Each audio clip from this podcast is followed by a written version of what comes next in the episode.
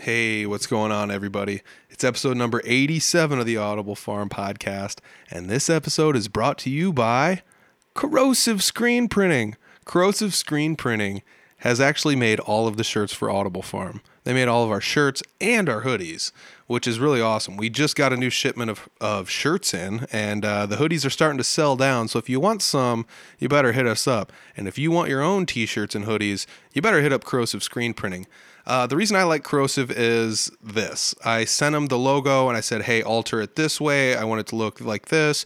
Do you have these kinds of shirts? What do those feel like? Do you have a darker color? Can I get it in this? And they helped me through everything, no matter how difficult I made the process for them. They, from step one all the way till finished product, they were there for me, helping me out, and it has been an amazing process. And I wouldn't have shirts if it weren't for them. It's as simple as that. I know Corrosive Screen Printing has made shirts for bands in the Iowa area for the last 5 years or so. That's a little bit of a guesstimate on the time frame, but I know they've been at it for a while, and they've been recently. I know they've been making shirts for people for quite a in the band scene for quite a while. I know there's a lot of bands that have been, hey, I got this shirt. We just got it. Shout out to Corrosive. So hey, if you're looking for a shirt for your band, or maybe just looking for shirts for fun, or you never know, hit them up. They can print you one shirt. I'm sure that'll cost you a little more, but they can print large orders, small orders, 25 shirts, whatever you want. They can make you as many shirts as you want. And I gotta say, huge shout out to Corrosive for doing all of the hard work for us and making the shirts, so that way we can give you guys some awesome shirts. Man, those T-shirts are soft too. Huge shout out to Corrosive. And not only that, we got to give a huge shout out to our guest this week. Our guest this week is Andrew Chipman. Andrew Chipman is the roaster at Couchtown. He's usually the one sponsoring the podcast. And guess what? This week, we've got a different sponsor. Why? Because Andrew's on the podcast. Andrew's joining me this week. We are talking about all sorts of stuff. Did you know that he plays drums? I never talk about that in the podcast because he's the coffee guy. But guess what? Now he's on the podcast. We sat down and we talked, and we get to talk about how did he get started playing drums. And it, it turns out he comes from a musical family. He's really, actually, it's kind of neat. He's just one of those hobbies that took over kind of guys as far as music and coffee. It's really cool to hear some of the stories that come in here, because I've never heard them, and I've interacted with Andrew a decent amount over the last year, and it's, like I said, it's really neat to hear that all the stories about his dad playing music and him playing in churches and other places. It's really cool. So I gotta say, this episode is gonna be one of my favorites. Andrew's a great guy. Like I said, I've touched base with him here and there. We kind of met by, I wouldn't say happenstance, because I was looking for a sponsor, but we got put into touch, and then it turned out that we're kind of close to from the same area, and it's just really neat. It's really neat. So support local. Check them out. If like I said, check out Corrosive Screen Printing, and if you guys have not checked out Couchtown Coffee yet, check them out. We're going to talk about Andrew and his musical endeavors in the upcoming minutes in this podcast, as well as touch base a little bit on that delicious black gold that I like to call Couchtown Coffee. That's my favorite coffee, and Andrew has kept me fueled for the last year plus. So I got to say thanks, Andrew, for doing all that, and thanks for taking time out of your day to do the podcast. And once again, I'll give a shout out back to Corrosive for sponsoring this week's episode. So let's get after it. It's episode 87 with Andrew Chipman.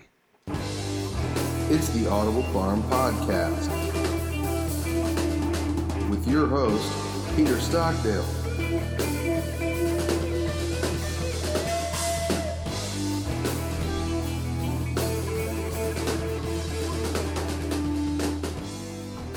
All right, today I'm sitting down with Mr. Chipman, Andrew Chipman, that is. And you guys might have heard this name before on the podcast. Andrew, you are the coffee roaster that supplies the masses. Yes, I am. Yes, you are the roaster over at Couchtown, and that's actually how I got in touch with you originally. I was looking for a sponsor, yes, and I needed some coffee, so I hit up some coffee people, and you were the one. You were the one. Out of literally about a dozen people I contacted, you were the one. So that's awesome. Yeah, I mean, yeah. Crazy thing, when you reached out, I was like, wait, who is this guy? That's like, at first I was like, am I getting scammed here or something? And then did a little looking around at your profile and stuff, and ooh, Facebook creeping me. Yeah, absolutely. Yeah, absolutely. But yeah, that was super cool, and it's been fun to kind of be a part of it. Yeah, man. I mean, like, I gotta say, I really appreciate the fact that I'm like a local podcast, and I mean, it's not like we're going to get too many sponsors on the podcast, but it helps, give an air of officialness. And not only that, but it's for a product that I severely enjoy. I drink coffee every day, and honestly, yours is the best. I've said it before on the podcast, in the intro and the outro, but very seriously, it's my favorite coffee. As a matter of fact, I just made an order with you, and I never order in time, so there's always like a lapse of a few days between Couchtown batches that I get. So I'm always like refining my palate with the cheapest, grossest coffee I can find at the store just to remind me how good Couchtown is. Oh man. Yes. And I don't remember who put us in touch, but the more I got to know you, I realized you yourself are a musician as well. Yes. Yeah. We were talking about how you play drums, and how'd you get started on the drums? Well, I actually got started on the trumpet. And, cool. So I started playing trumpet, I think I was in 6th grade or 7th grade. All right. I wanted to get into the band. Some of my best friends were in the school band, and looked like they were always having fun when they went to practice and all that, and so I wanted to be a part of the fun, and talked to the instructor, and I kind of wanted to be in the drum section, the percussion section, and he's like, well, you got to read music. I'm like, oh, well, okay. Yeah. I haven't taken any piano lessons or anything, so he's like, well, we can do some summer lessons on the trumpet and get you started there. So and I actually took to trumpet pretty quickly and enjoyed it, so I just kind of stuck with that. However, so my dad is a musician, has played drums, guitar, bass, piano, done lead vocals and all that. Grew up in the 70s, so he had a lot of exposure to the music scene of that day. Yeah. And so whenever he was in music stores, I'd go with, and I was always drawn to the drums. So one day we were in Minneapolis, and I think it was a Guitar Center up there. So we were visiting my sister, went to the Guitar Center with him, and I forget how the conversation went, but somehow I talked him into getting me a drum set. Oh, whoa. Coolest dad ever. So yeah, we went home with, seriously. So yeah, we went home with, what was it? Pearl Forum series, like the entry level. Yeah, and honestly, it's a great kit, and I still got it, and that was my first drum set. That's awesome. Yeah, that's actually a really fun story. That it seemed like it was predestined, having a dad that was so busy in the music scene growing up that you would probably end up playing something that was band related, quote unquote. Yeah.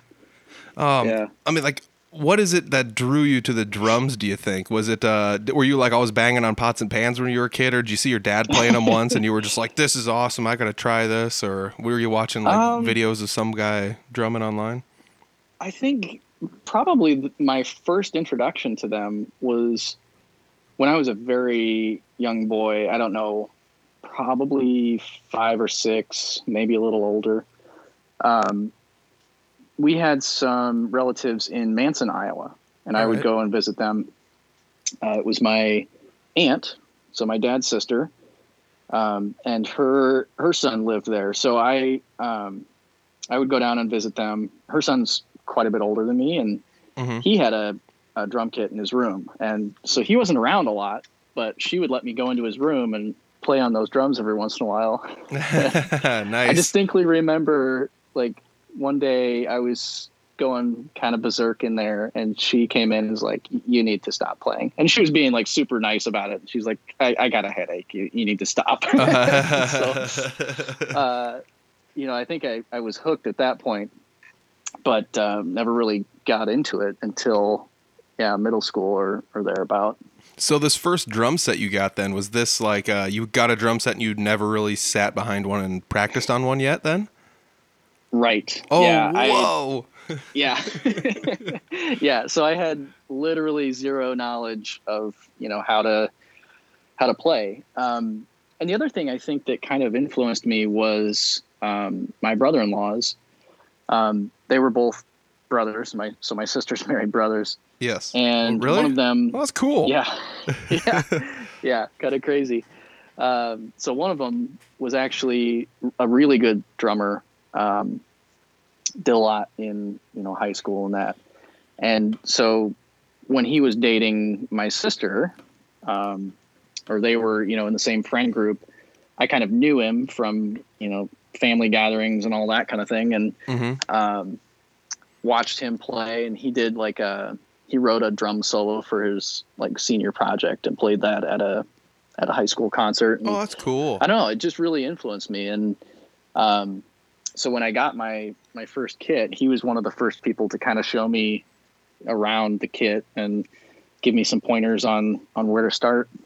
Oh, that's really cool. So that's, I mean, yeah, that's not too much unlike my story. Like my sister, when I was growing up, was dating a guy that played guitar, and I was like, dude, this is so cool. And he kind of, you know, helped me out along my way, helped me, you know, pick out my first instrument and, or, you know, this is how you could play this, or this is how you play that, or, I mean, I remember him showing me how to play like Detroit Rock City once on the guitar. And I was like, oh, that's so cool, you know. And, you know, it's just one of those things. I think when you're growing up, you're influenced by the people around you so much. And I wonder if that's why so many people like us get into music, or what exactly it is. But, I mean, I think that's something else a lot of musicians forget, is how much influence they may or may not have on people around them that they don't even know that they have, just on the fact that they can do this cool thing, you know. Right. So how did you go from, like, not knowing anything to knowing something? Did you first play, like, AC/DC, or what kind of stuff did you play? Or did your dad play with you, or how did that all go down? Sort of organically started to play with him. So he had, when I got the kit, he had just started back into writing and recording again, which he hadn't done in, I don't know, probably 25 or 30 years at that point. So, all right, you know, he'd been out of it for a while. And, so there wasn't a ton of like us playing together at that point, but, my brother-in-law, you know, well, both of them actually, this is the era of LimeWire and BearShare and all that. Right. So they had massive libraries of, you know, Metallica and, I don't know, just a bunch of other sort of approachable songs for drums. And so, yeah, I kind of learned by listening. And honestly, Ben, my brother-in-law, had a lot of pointers on just, you know, how to pick up on songs and start to learn them. So that's kind of what I did. I just started listening really close and trying to learn that way. I did a lot of messing around with friends, too. They would come by and, you know, we kind of jam a little bit, and it probably sounded like trash, but you know, we were all learning. So it was a ton of fun. Yeah, man. I mean, I still remember some of the first times I ever played with other people, and it's like, everybody go home and learn this song. We're going to get together. We're going to try and play it. And even if it doesn't sound the best, you're like, this is awesome. You know, it feeds the soul in such a weird way. It's like, this is definitely what I'm going to keep doing, you know. And, like, when did you end up playing, like, have you ever played any shows, or did you guys end up playing any like talent shows in high school, or was it all after high school? Oh, well, we came close. So I started playing pretty regularly with, a couple of friends, and we sort of formed a band. We didn't really have a name or anything like that.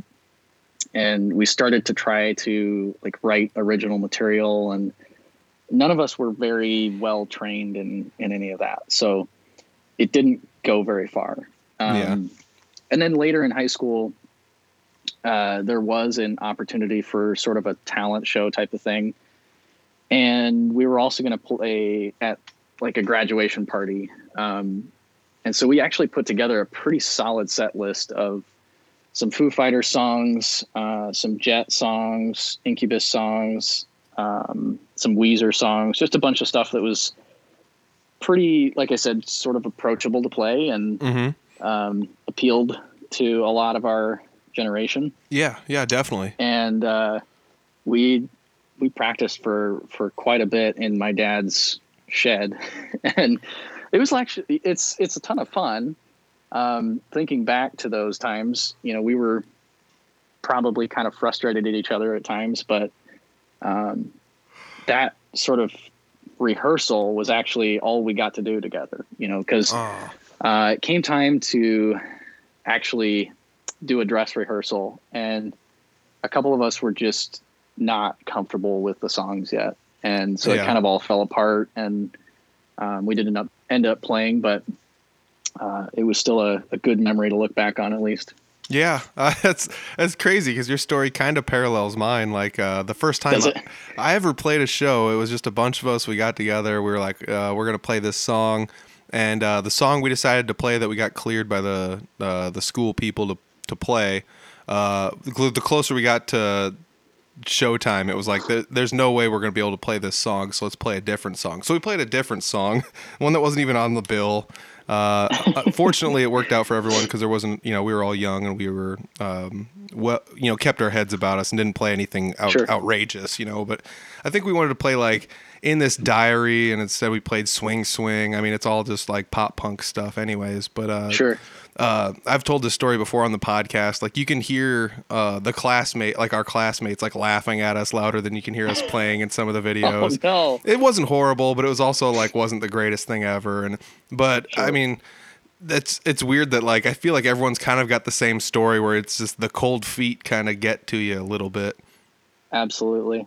Yeah. I mean, it happens. It's tough to get over. I mean, I played in high school and stuff like that, and it took me 10 years. Worth of having cold feet to go out and play in public to anyone that wasn't a classmate of mine. So right.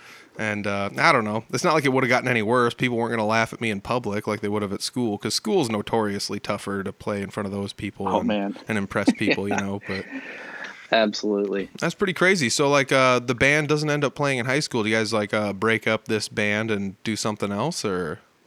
Yeah, we never really got back together except for in college, in summers, every once in a while we would just kind of reunite, and it was more of like a, you know, friends getting together and jamming with no plans on playing a show or anything. And a couple of us had gotten actually really good during the break, if you want to call it a break. We were never really an actual band. Mm-hmm. But yeah, a couple of us had gotten really good. I don't know that I would include myself in that, but it was fun to kind of come back together, and, you know, there was a little more structure. It was a little easier to just kind of jam on some songs, and there wasn't a lot of like trying to learn it on the fly, you know? Yeah. So, yeah. Oh gosh. Yeah. Yeah. I feel that too. I mean, there's so many solos where it's like, I learned 3/4 of this. I'll just guess the rest of it. And then it doesn't sound good. But that was me in high school, though. Like, I mean, it took me a while to get comfortable with my instrument, as it does with everybody. But like, how did you end up getting better at the drums then? Did you end up taking lessons from somebody eventually, or? Yeah, actually. So, and I forget at what stage this was. I think I might have still been in high school. But I would actually drive back and forth once a week to Dean Davis's house in Fort Dodge. And he would try to refine my craft. We knew Dean through my dad, actually. Knew Dean from, you know, way back in the day. I think they had played a couple of shows together. Like my dad's band opened for Dean's band, and Dean's band back then was huge in the Midwest. So Dad had always kind of looked up to him, and they had stayed in touch over the years, and Dad knew a lot of those guys in the Fort Dodge area music scene. So, you know, found out that Dean was giving lessons and that he had an opening. So, Dean taught me a lot, and I kind of came to him very rough around the edges. Yeah, because a lot of what I was doing to learn was just like sitting in my basement and trying out different beats and rhythms and things, you know, trying to do things that were interesting to me, but nothing really structured as far as learning. So it was really cool to have some structure from Dean. And I would say I learned a lot from him. We didn't do a ton of lessons together. Just timing wise, you know, I was on my way to college and didn't have any plans to make a career of it, but it was still a lot of fun to learn from him. Yeah, I'm pretty sure Dean's still giving drum lessons in some capacity, though, if I'm not mistaken. Is he? Yeah, I think so. I think I remember hearing somebody. It wouldn't surprise me. Saying that they were taking lessons from him every now and then, like once a month or something like that, to kind of, you know, help polish him off a little bit. But absolutely, that's crazy. I remember the first time I saw Dean play.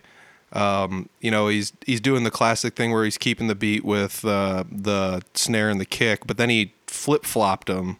And it was backwards for a little bit. And then he like effortlessly went back to the way it, you know, it should be. And for a second, you're like, this guy's playing on the wrong beat. And then you're like, oh no, what this guy did was brilliant. You know, it is insanity how good he is at drums without, you know, he's not like a pyrotechnician, 40-piece drum set, you know, 3-minute fill kind of a guy, but, he's deceptively smooth. Yes. He's so tight and just, it's crazy. I never got to play with him, but I've been to a couple jam nights and saw him play, and it was wowing, to say the least. Right. I mean, he's come up a few times in the podcast. I've touched bass with him a couple times. Kind of tough to track down, but I'm hoping to get Dean on the podcast sometime eventually. That would be interesting. He's got a lot to share, I'm sure. Yeah, I mean, he actually played on one of my dad's albums as well. Cool. Came up to Clarion and sat down behind the kit. And of course I was blown away. I'm like, geez, this guy makes it look effortless. You know, he just, yeah, like he came in and nailed it in a couple of takes and was like, okay, you got what you got. And head back to Fort Dodge, you know? Yeah.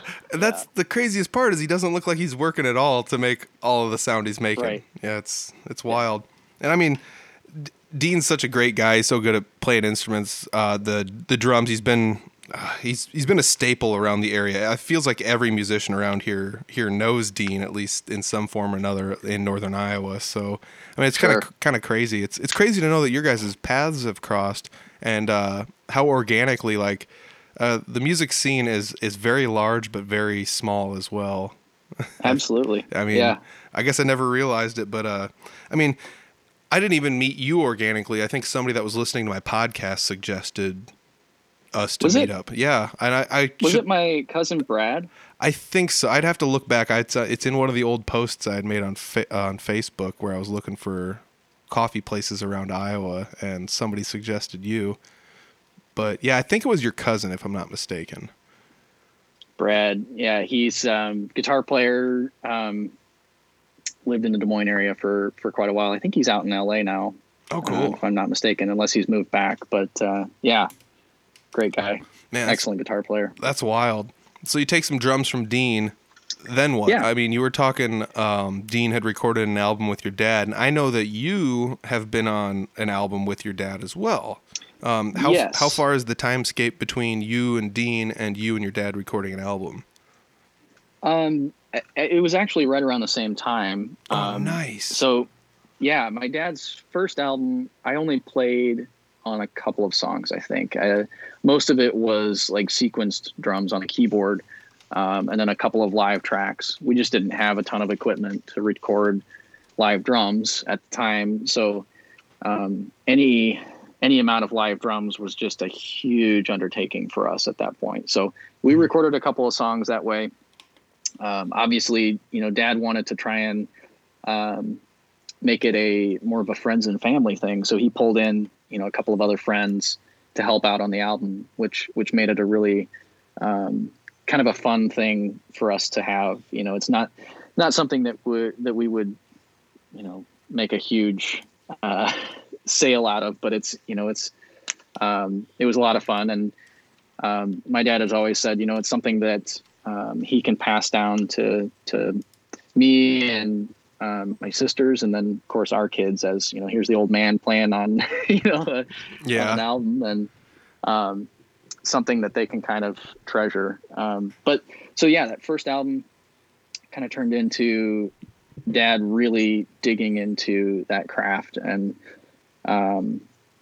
refining it, and getting some more equipment to record live drums. And so we ended up doing a lot more of that over the next few albums, to the point where the last couple have been mostly live drums, and it's been a ton of fun. So in those cases, it was mostly me behind the kit. And that span is probably 10, 15 years between that first album and when we've done the fully live drum recordings. Oh, that's crazy cool. I've listened to the album Trixie that you were on. That would have been, yes, well, maybe a few years ago. It looks like that was recorded. I never guess I really thought about doing this. I just pulled it up online, and that's available to stream online. Nice. Yeah. And it looks like your dad's got a couple of albums that he's recorded that are online to stream. Were you, I got three albums here I've found. We got Best Years. That was in 2002. Were you on that one? Maybe. I should have done my own research on my own stuff. Dude, I think totally I was cool. That was one of the early ones, so I would have been on it maybe on one or two songs. All right. Otherwise, he had Gold Band Surprise. That was in 2007. Yep. Same kind of deal there. Maybe a few more songs on that one. And then Trixie, it was mostly me. Yeah, I mean, I think there's even a picture of you on the back album jacket on Trixie. Yes. Nice. Yep. Yeah. Yeah. Dude, this is super cool. I mean, I knew your dad was a musician, and I knew he had some roots in the music scene dating back to, a while, but I didn't know that he was like cutting this many of his own albums and putting them out. That's really awesome, man. More to come. More to come. We're oh, snap. That's cool. slowly working on them. Life has gotten a lot busier for me. So it's just a lot harder to get back home and have enough time to like learn a song, lay it down, and refine it. But we're working on some. So that's awesome. More to come on that. Does your dad write most of the stuff, or do you guys kind of collaborate together on it, or? So he writes everything. Every once in a while, I'll, share some creative ideas on the drum tracks, but usually he comes into it with a pretty good idea of what he wants on the drums. And in fact, a lot of times he'll lay down a scratch track with like a drum sequencer. He's got what's it called, like Rhythm, or it's some software in Pro Tools. Right. It's actually really cool. You can kind of lay a drum track down. It sounds really close to live drums. Yeah. So kind of terrifying for guys like me that, like to play drums. Yeah. But it's also very cool. It's a tool for guys like my dad, that he's essentially doing everything himself. So, if he wants to lay down a track with that, more power to him. But yeah, usually he comes in with a pretty good idea, and then we just kind of sit down and try a few things out together, and then land on something that he likes, which is kind of the most important thing. I'm there as just a worker bee in those cases. So yeah, land on something and then refine it, make it solid, lay down a few tracks or a few takes, and then pick one we like. That's awesome. I mean, that's really cool. I do have to ask you, it looks like your dad plays all sorts of instruments. On the one album cover, he's holding two guitars and a bass, all in one album cover. Do you have any desire to learn anything other than drums, or do you secretly play guitar and you're not telling anyone? So define play guitar. I mean, yes, I can pick around a few chords, but nothing to the point where I would be comfortable playing on an album. I picked it up when we had my first child, my son, and started to learn a little bit just because I was spending a lot of time at home with him, and I thought it'd be cool to, learn to play.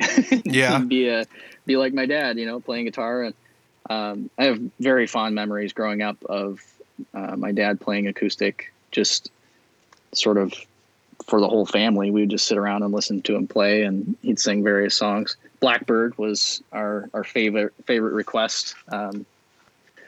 that was one he always used to play. That's anyway, awesome. So yeah, I picked up a little bit, but yeah, not a ton. Drums has always been kind of my main instrument there. That's cool. I mean, I think that a lot of people want to try their best to be like a multi-instrumentalist in some fashion. And, I mean, just testing the waters on another instrument. I mean, I can play the drums, but I can't play anything better than like an AC/DC rock beat, you know, but like right? If somebody's over here jamming out, I can be like, hey, I'll hop on the drums and at least give you something, you know? So, sure. So I can play them a little bit, but it's probably like the same concept for you with the guitar. Like, you could probably play along with people. You're probably underselling yourself, but you never know. It's been years, honestly, since I picked up a guitar. Ooh. So yeah, I don't know that I would be of much help. Oh man. Well, you picked the perfect time to start learning. Like, who has more free time than when you first have a kid? Pause not, right. You know, like, right. But you did have a point. I mean, you're going to spend a lot of time at home, you know, watching the kid, and the kid's sleeping 47 hours a day anyways. So, right. But you know, that's something else that's super cool, is like just finding out that, I mean, I feel like there's a lot of people that know a lot of stuff, at least in the music area. Like, everyone has kind of dabbled a little bit in a little bit of everything, just 'cause why not? Right. Yeah. I mean, do you feel like I grew up and my family was not musical. Like, I mean, my mom played the flute in high school, like, you know, mm-hmm. when she was in high school, ages ago or whenever it was, you know, it was like 7 years ago. 'Cause my mom's super young and still awesome.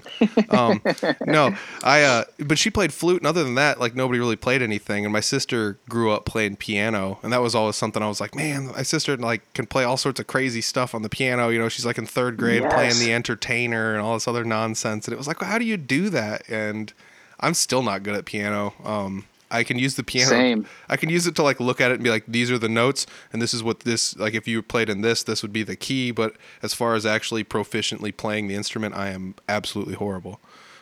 That's one thing I forgot to mention. Like, the rest of my family is fairly musical, at least my immediate family. Both my sisters were excellent at piano. My oldest sister kind of gave up on it. I shouldn't say gave up on it. She just focused on other things, right? Mm-hmm. And Sarah, the next oldest, actually did, you know, concert piano and all kinds of like contests and things. She was awesome. Also an excellent percussionist and vocalist. Like, she was all-stater and all that kind of thing. So I looked up to them, you know, growing up and seeing them succeed and just do really well in their various instruments and, you know, vocals and all that. It was fun to watch. So I always felt like I had big shoes to fill there too. And my mom is an excellent vocalist as well. Oh, cool. I was going to ask, like, you can't leave your mom out of this. I bet she's got something going on too, you know? She does. Yep. That's awesome. I mean, I'm not assuming you guys were like the Von Trapp family orchestra or anything like that, but like, no, far from it. In fact, most of the singing my mom would do was in church, but I have good memories of you know, sitting next to her and hearing her sing and being like, man, that's cool. I wish I could sing like that. Man, that's something I think a lot of people take for granted as well. Like, my parents never sang, like, ever at anything, like, you know, not even a little bit. And I mean, that's something I never grew up like even realizing that it was possible to enjoy music this much, because, you know, like, my parents, they quit buying stuff when they quit making records, you know, because they were like, I'm not buying another format. And then CDs came out and they're like, what a ripoff, you know. And I was just kind of like, well, that's awesome, you know. And it's just the way that people are, you know. And it's sure. It's one of those things I think about, like, having a family that is musical and not scared to show it, at least not scared around each other to like sing or to play something or whatever. That's pretty cool, you know. I mean, not everybody has that available to them, you know. Some people want to get into music and they've got to buddy up with somebody else or hit up a family like yours that everybody plays something, and then swing over there and bother them while they're trying to do something, you know. I never thought of it that way, but yeah, I mean, I had one of my best friends growing up, Jake, you know, his parents, I don't think were that into music, or at least whenever I was around him, that didn't seem to be. And, he was super into guitar. And so he would always come over and be like, "Hey, can I jam with you?" So mm-hmm. yeah, that makes a lot of sense. Yeah. I mean, some of that is like, are your parents going to be accepting of that too? I imagine as a parent, there's nothing more terrifying than one of your children being like, "We started a band. Can we practice in the garage?" Like, that's gotta be, right? That's gotta be the worst thing ever to hear as a parent. His parents were very cool about most things. So, he didn't have a lot of that to deal with, but I certainly get where you're coming from. I think there was a couple other friends of mine that were, their parents were more like, "Yeah, that's fine, but you're gonna have to get a real job when you get out of high school or whatever." Yeah. I mean, I totally get that too. It's crazy to think that there are still musicians that can function in today's age that are like 100% of their money is coming off of music. A lot of them, right. You have to diversify where they're giving lessons and then they work in a music shop and then they're also playing in a band. So everything is like literally everything revolves around music all day and night for these people. But, I mean, it's sad to say that like in today's day and age, it's almost impossible to make a decent living off of just playing music. And that's unfortunate. It is. I mean, it's like winning the lottery to make a decent living off of it without having to work your butt off. Yeah. You're absolutely right. Yeah. I mean, even then I'm assuming that like there's still a large amount of work that's involved that we're short selling, you know, because it's not like, oh yeah, it's sure. Not like, it's just like, oh, magic, you're good. And now you're amazing at an instrument that too. And, you know, so there's work that's involved but it is kind of sucks. You know, I did see an article not too long ago though, that, sales from independent musicians were actually very close to rivaling sales from like industry musicians. So like if they totaled up all of the independent music sales that were coming from labels that weren't major labels, it was pretty close to the total of major label sales. So that's pretty cool.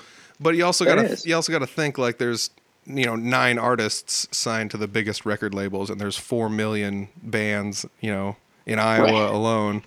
That are included in that total of not right. major. So, I mean, there's a little bit of discrepancy there as far as an unbalance and where the money goes. Is like, is this ever something you thought you would want to try was making music for a living? Or were you like, all right, I'm going to go to college and do this instead and always have this as like a hobby? I think it was always going to be a hobby for me. Certainly like every, you know, teenage boy, that picks up an instrument, I probably had dreams of like being discovered or whatever. Hitting the road or, you know, whatever. But I think in the back of my mind, I was kind of like, well, you know, if worse comes to worse, I'll, you know, go to college and do the whole IT thing. And mm-hmm. this will be an awesome hobby. I got a little taste of, you know, kind of how fun or maybe not fun it might be. Mm-hmm. You know, because talking about how much work it is, like that's a thing. you know, there's a lot of work involved, and so kind of going back to when did I play a show?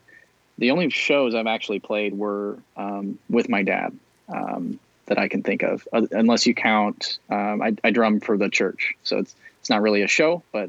Certainly a production. That's where I actually cut my chops was at a church. So yes, absolutely. I say that to anyone. If you're first learning an instrument, a great place to learn it is at a church. Oh man. And I'll get to some of the tools they have there that just, I don't know. I love playing there. 'Cause it kind of makes it easy, at least from my perspective. Mm-hmm. But I played, at the Rock and Roll Hall of Fame in, Okoboji. That's awesome. That is super cool. So that was a ton of fun. We had a ton of rehearsal leading up to that though. And it was hard work. You know, we had a short set 'cause we were one of, many bands being inducted. I say I wasn't obviously being inducted. So who was the drummer for the band? It was Fifth Generation was the band being inducted. All right. So, it's a couple of my dad's best buds from kind of the Manson, Glidden area, mm-hmm. as well as Iowa City and that. So, you know, guys he had kind of grown up in the music industry with. And they needed some help in the guitar area and the drums. So we came to help out. And then let's see, what else? One of his buddies played like a big show every year for like a Christmas show in the Quad Cities. All right. So I played with them a couple of times. Cool. And that was fun.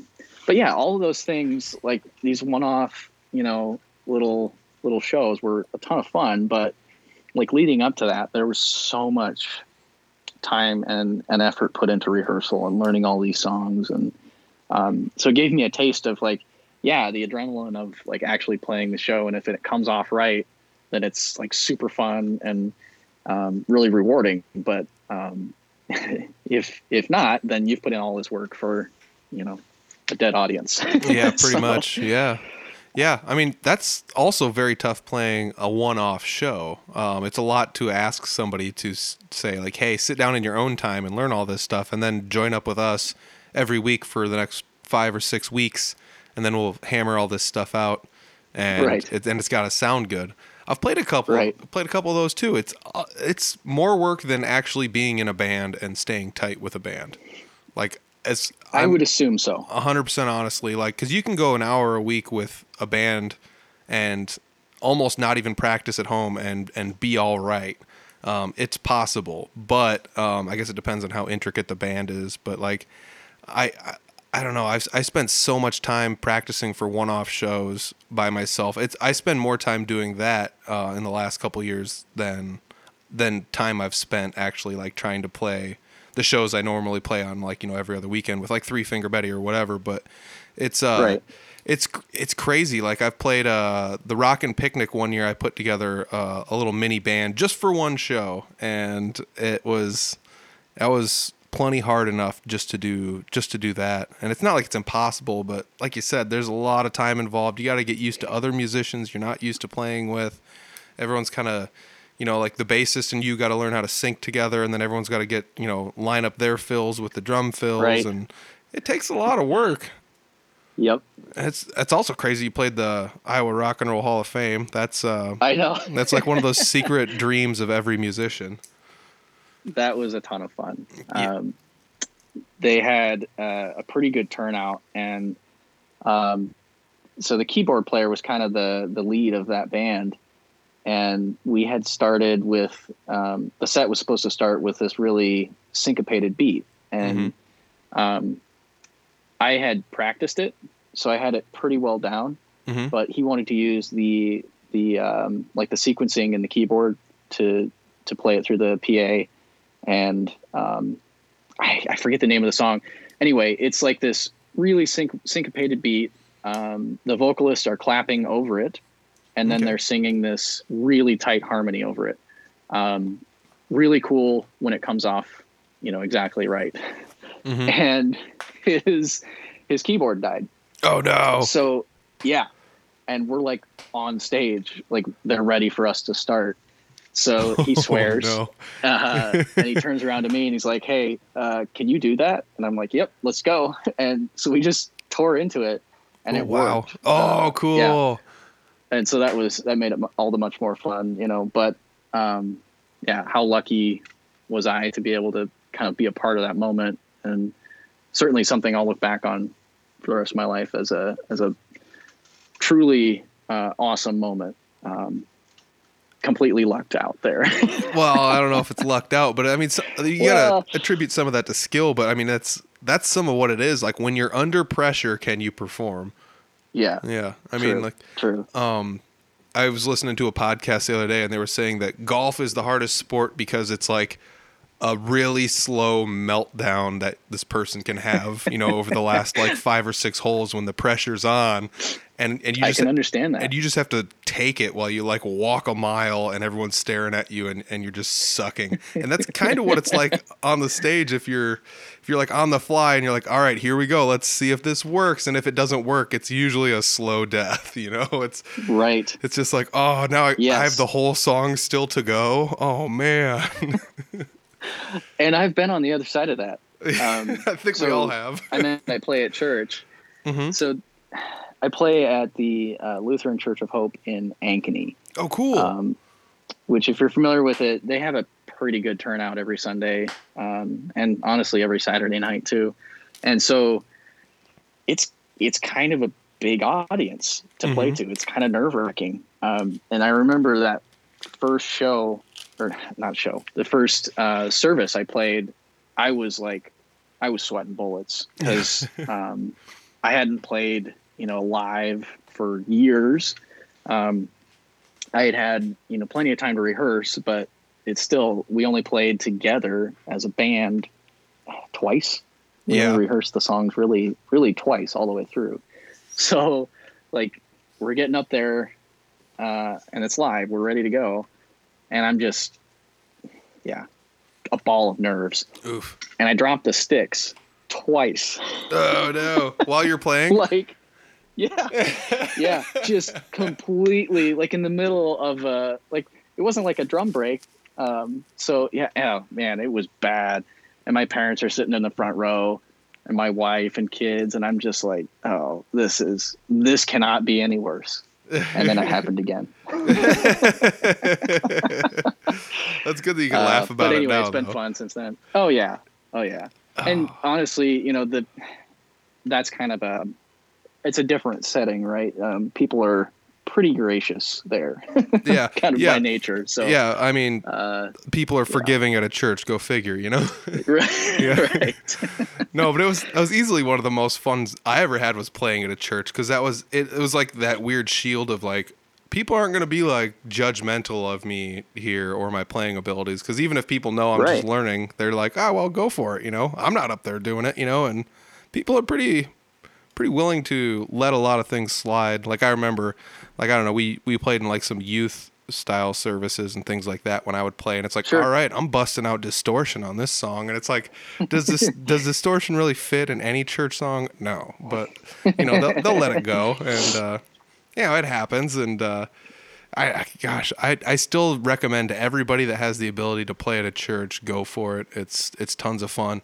It also kind of taught me how to like play on the fly, because I grew up going to a Baptist church. So at Baptist church, it's like, all right, let's sing the first verse, then let's sing the chorus, and then the person, oh, hey, let's sing the chorus again. That sounded good. So you sing the chorus again, then you sing the second verse, and then you sing the chorus, and then it's like, well, let's sing the first verse again. Let's really let them hear it, And so you're always like on the fly, like waiting for the person to be like, are we going to here? And you have to change and know exactly when and where you're going to change. So true. So, and that was one of the things that intimidated me the most, because I had been going to this church for a few years, so I knew that they did stuff like that, and they would just like call an audible and say, "All right, we're gonna, reprise whatever," and then the band would just like pick up and go. Mm-hmm. And I was thinking to myself, watching that, like, wow, I'm glad I'm not up there, because I wouldn't be able to follow that for anything.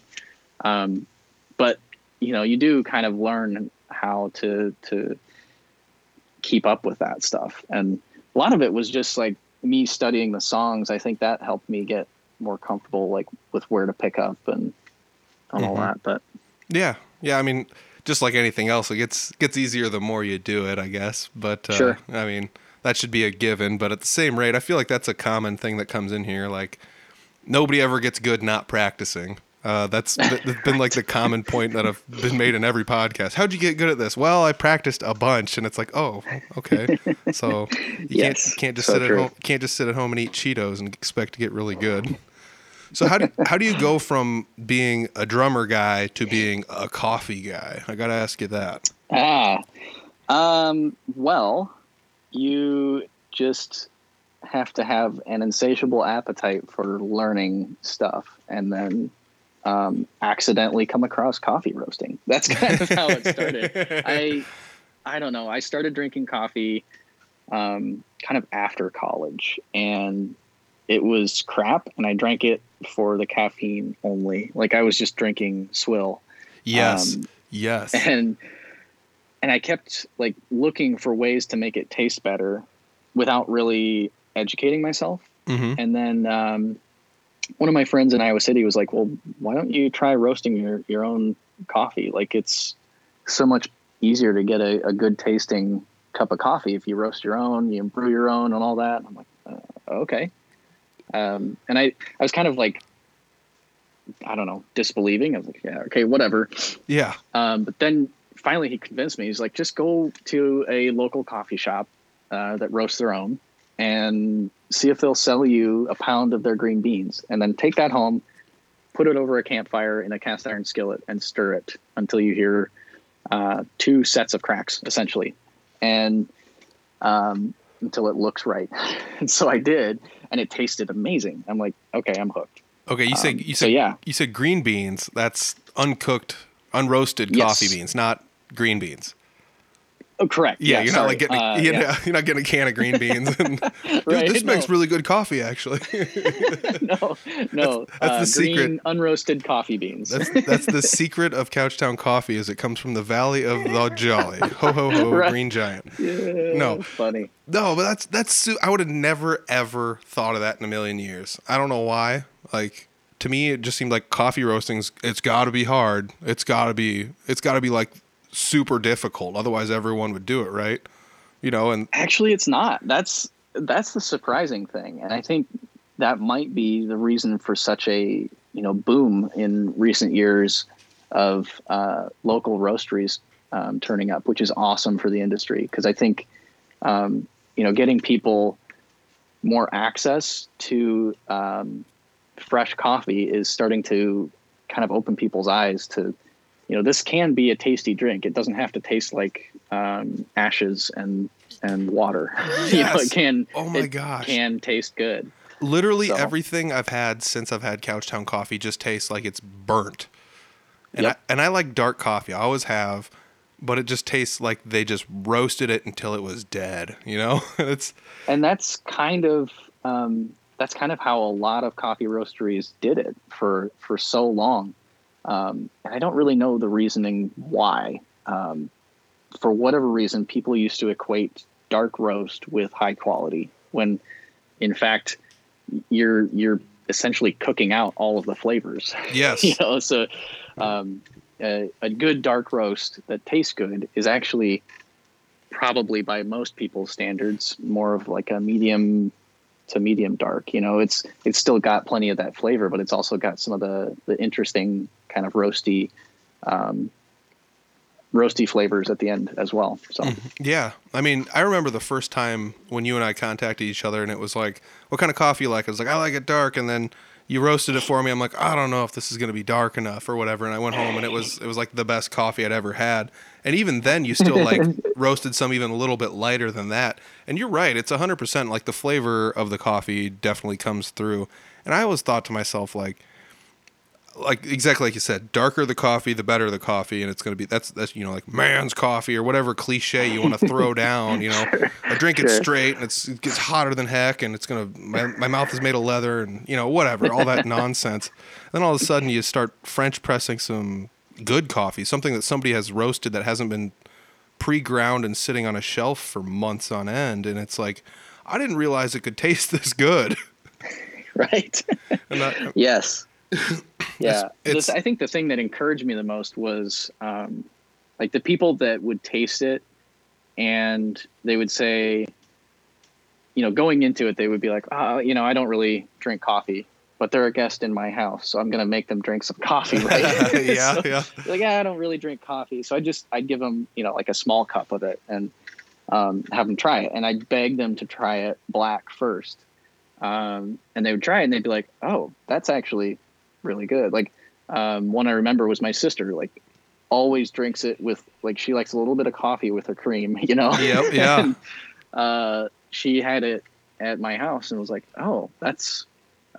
that tastes great, you know, I could drink this just completely black, no creamers, no oils, no nothing. Yeah, all right, that's what I'm talking about. So that was kind of what started me down the path of, you know, maybe starting my own business and taking it to a wider audience.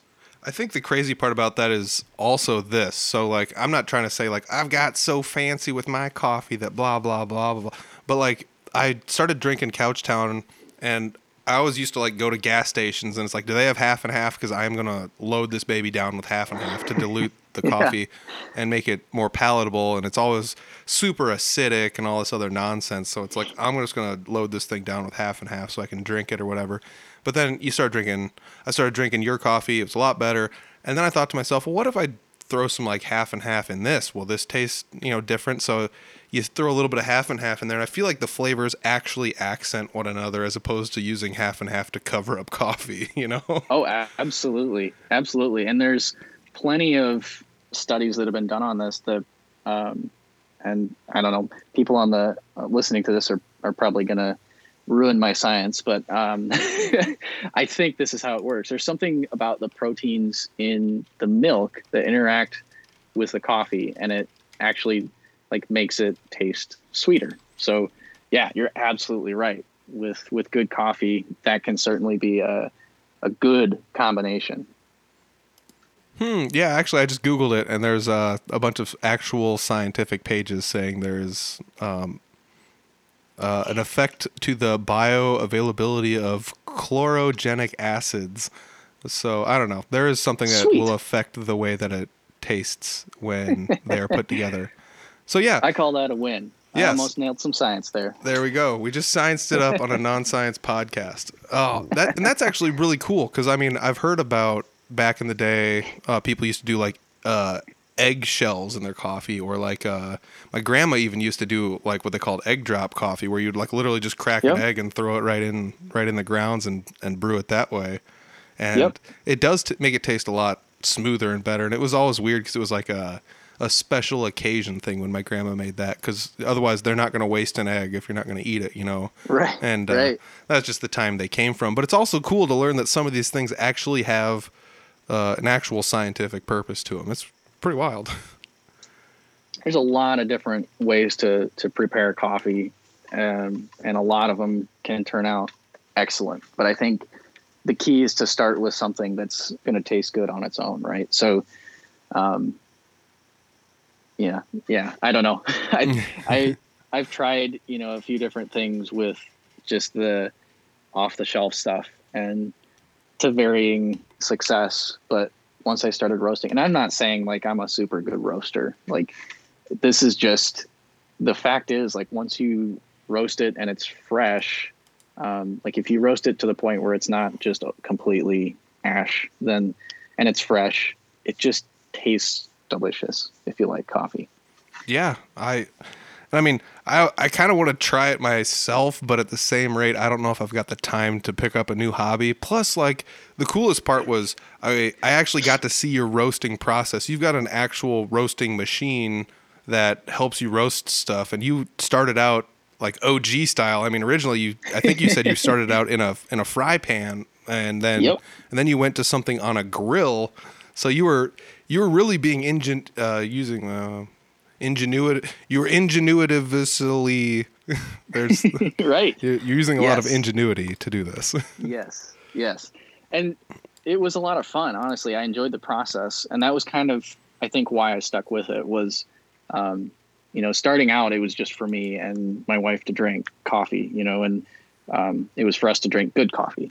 Yeah. And slowly I just started to try and like, okay, how can I increase my batch size so that I don't have to do this like every day?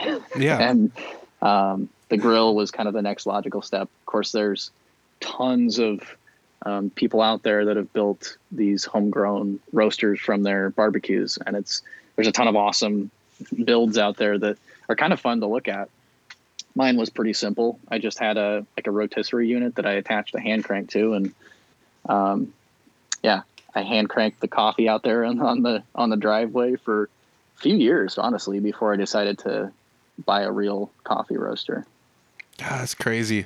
I mean, from a hobby all the way to actually turning this into a small business and turning it into a small form of revenue for you is wild. I commend you for taking the dive into this, and I mean, it seems like you're not too much unlike a lot of the other people I talk to, where you've got this cool hobby that you like, and then you just take it to the extreme. And man, I really got to say I appreciate it. I appreciate, like, I don't think people realize how much coffee I drink. I'm not trying to say I like drink insane amounts of it, but like when I was going to school and working and trying to pack everything into such a tight time frame, coffee was a necessity, and you came in clutch. Oh, sure. So nice. I got to say thanks. I mean, to anyone that's listened to this, that's tried the coffee, huge shout out. 'Cause I know there's people actually buying the coffee from listening to this podcast and enjoying it and rebuying it too. And it's awesome. Yeah. Like, that's the community that you have. Like, the people that have bought the coffee, it's actually been really cool. They've been great customers, and I want to say thank you to everybody that buys it. Honestly, you know, for me, it is still kind of a hobby. You know, it's a small business, but the reason I enjoy it so much still is because people love it, and I get enjoyment out of somebody telling me, like, "Hey, I tried the coffee; it was awesome." And, you know, it's not so much about like the money for me. It's like, you know, people enjoy it and get something out of it. So, that's fulfillment enough for me right now. Yeah, man. I mean, you opened up my eyes to a whole new world of coffee. 'Cause like I said, it was gas station coffee and lots of creamer. Half and half was my preference, but still, I mean, sure. And now I turn my nose up at it. I'll drive past a gas station late at night and be like, I'll just deal with being tired, you know? My dad cursed me out the first few times I gave them coffee, because he's like, you've ruined me. Now I have to drink your good coffee. If I try to go back to the cheap stuff, I get a gut ache. I'm like, sorry, but that's true. Sorry, not sorry. Yeah, that's really true. I mean, yeah. This isn't just like, hooray, Andrew's coffee's the best coffee in the world. Like, that is 100% serious. Like, if I told you, like, in between your batches, I will buy literally actually the cheapest coffee I can find at the store.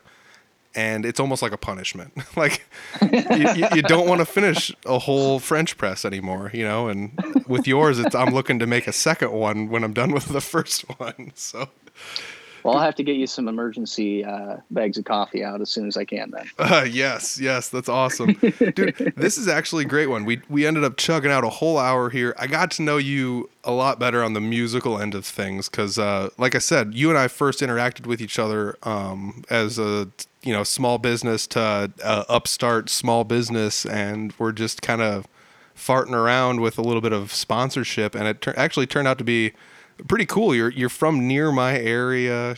You've have ties into the music scene dating back. I mean, with your dad, it dates back years and years and years. So you've got a really close tie to the local music scene, and it's really cool to have somebody like you around that's willing to. Not only like sponsor something like this, but put out some awesome coffee. You're still a musician. You're still recording with your dad. It's all really cool, man. It's neat how it all came full circle. This is almost like a marriage made in heaven. Well, it's been fun for me too, because prior to you reaching out to me, I had no thoughts about like sponsorships or marketing or anything like that. I was just kind of, like you said, farting around. Mm-hmm. Then you reached out and were like,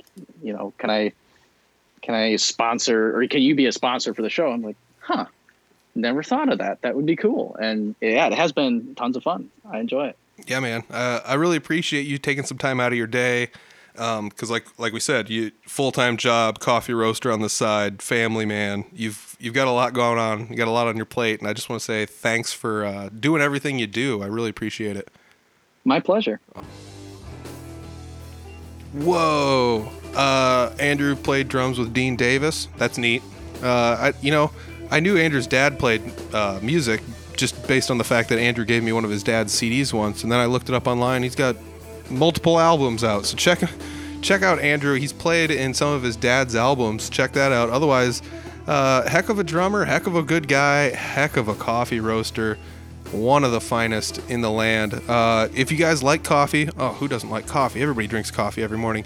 Check it out, CouchtownCoffee.com, easily one of my favorite coffee companies I've ever encountered, ever anywhere. And that's not hyperbole. That's not me being like, it's the greatest coffee ever. That's serious. It's some of my favorite coffee. And, it just so happens that it comes from one of the nicest guys I've met in, the recent past, Andrew Chipman. Great guy, very talented, plays music. Like I said, I didn't know that his musical endeavors went as far as they did. So it's really cool to hear that he not only, roasts the coffee for us and plays some music, but he's played around quite a bit, and maybe he hasn't played, 50 shows a year or whatever, but it's still really cool to know that he's played Iowa Rock and Roll Hall of Fame. Heck, I've never done that. I don't know if I'll ever be able to do that, but you gotta check it out. It's really cool. So hopefully down in the description sections below, I will have some links to some stuff that Andrew's played on, probably his dad's albums. We'll put something down there. Otherwise, there will be Couchtown Coffee information down below. And hey, he sponsored the podcast for like 50-some weeks. Hit him up. Check it out. Couchtown Coffee is the bee's knees. It's some of the best beans you'll be able to buy. So check it out. It's my favorite coffee. And, next time you buy some coffee, give Andrew a little wave from us. Tell him we sent you that way. And you never know, maybe he'll give you a little discount. Most episodes he sponsors, there's a discount code. So if you guys want to check it out, maybe tune into next week's episode and look out for a discount code. Otherwise, you guys got to trust me. It's the best coffee I've ever had. And that's, like I said, that's not a joke. That's not a hyperbole. That's not me exaggerating at all. It's the best coffee I've ever had. And I've he roasts it. I make it at my house. It's that simple. You don't have to go to the fancy places and get all the super fancy stuff. So I'm just saying, hey, check it out if you want to. Everybody drinks coffee, and it doesn't hurt to support local. So check it out, CouchtownCoffee.com. Otherwise, check out the description section down below for more information. I hopefully will have some links to Andrew's music down there, playing with his dad, Tim. So check it out. Hey, I got to say thanks once again to Corrosive Screen Printing, keeping us in stock with shirts. Our first order was massive. We ordered so many shirts the first time. I was so nervous I wasn't going to be able to get rid of them all. And then, boom, they're all gone. Like, before you know it, boom, they're all gone. So I've re-upped. I've got more sizes now. I got everything from small to 4XL. So the people that were asking for larger sizes, I think I got you covered. So hit me up. I've got shirts for you. A little bit of an upcharge for everything, above the XL size, but it'll be worth it. These shirts are awesome. They're super soft. They're classy looking. It's one of those things it just looks so official with a shirt, and I'm willing to ship them. So if you guys want, contact us or any of, audiblefarm@gmail.com or anything, just hit us up. We'll find a way to get a shirt to you and, ship it to you. I will also do deliveries if it's within reason and, maybe on my way or something like that. So hit me up for a shirt. Shout out to Corrosive Screen Printing. I got a link for them down below, so check it out. They've got a Facebook, facebook.com. It is at Corrosive Screen Printing, so you can go facebook.com/Corrosive Screen Printing. You will find it right there. Like I said, it's one of the preferred t-shirt makers of the local bands around not only Des Moines, but outside of the Des Moines area. I know lots of bands have gotten shirts from Corrosive. So it's definitely worth a look. High quality stuff. If you like the Audible Farm shirts, hit them up. That's where I got them. Love you, Corrosive. I really appreciate everything you did for us. You're making us look really official here. And you're working within my time frame. That was the other thing, was they're really easy to work with. I don't always keep the greatest hours and things like that. And if I want to go pick the shirts up, can you meet me between these hours? Because that's the free time I'm going to have while I'm down. So they've worked with me very much in the last year or so, getting shirts and merch and things like that. So I really appreciate it. Check out Corrosive. Great company. Facebook.com/Corrosive Screen Printing. There's a link down below. So check it out. And I got to say thanks once again to Andrew Chipman. Thanks to everybody listening. Shout out to Corrosive. And that is this week's episode. Dude, it was good to sit down and talk with Andrew. I won't see any of you. You guys will hear me next week. That's the right way to say it. I'll have another episode next week. We'll check you next week, everybody. Peace.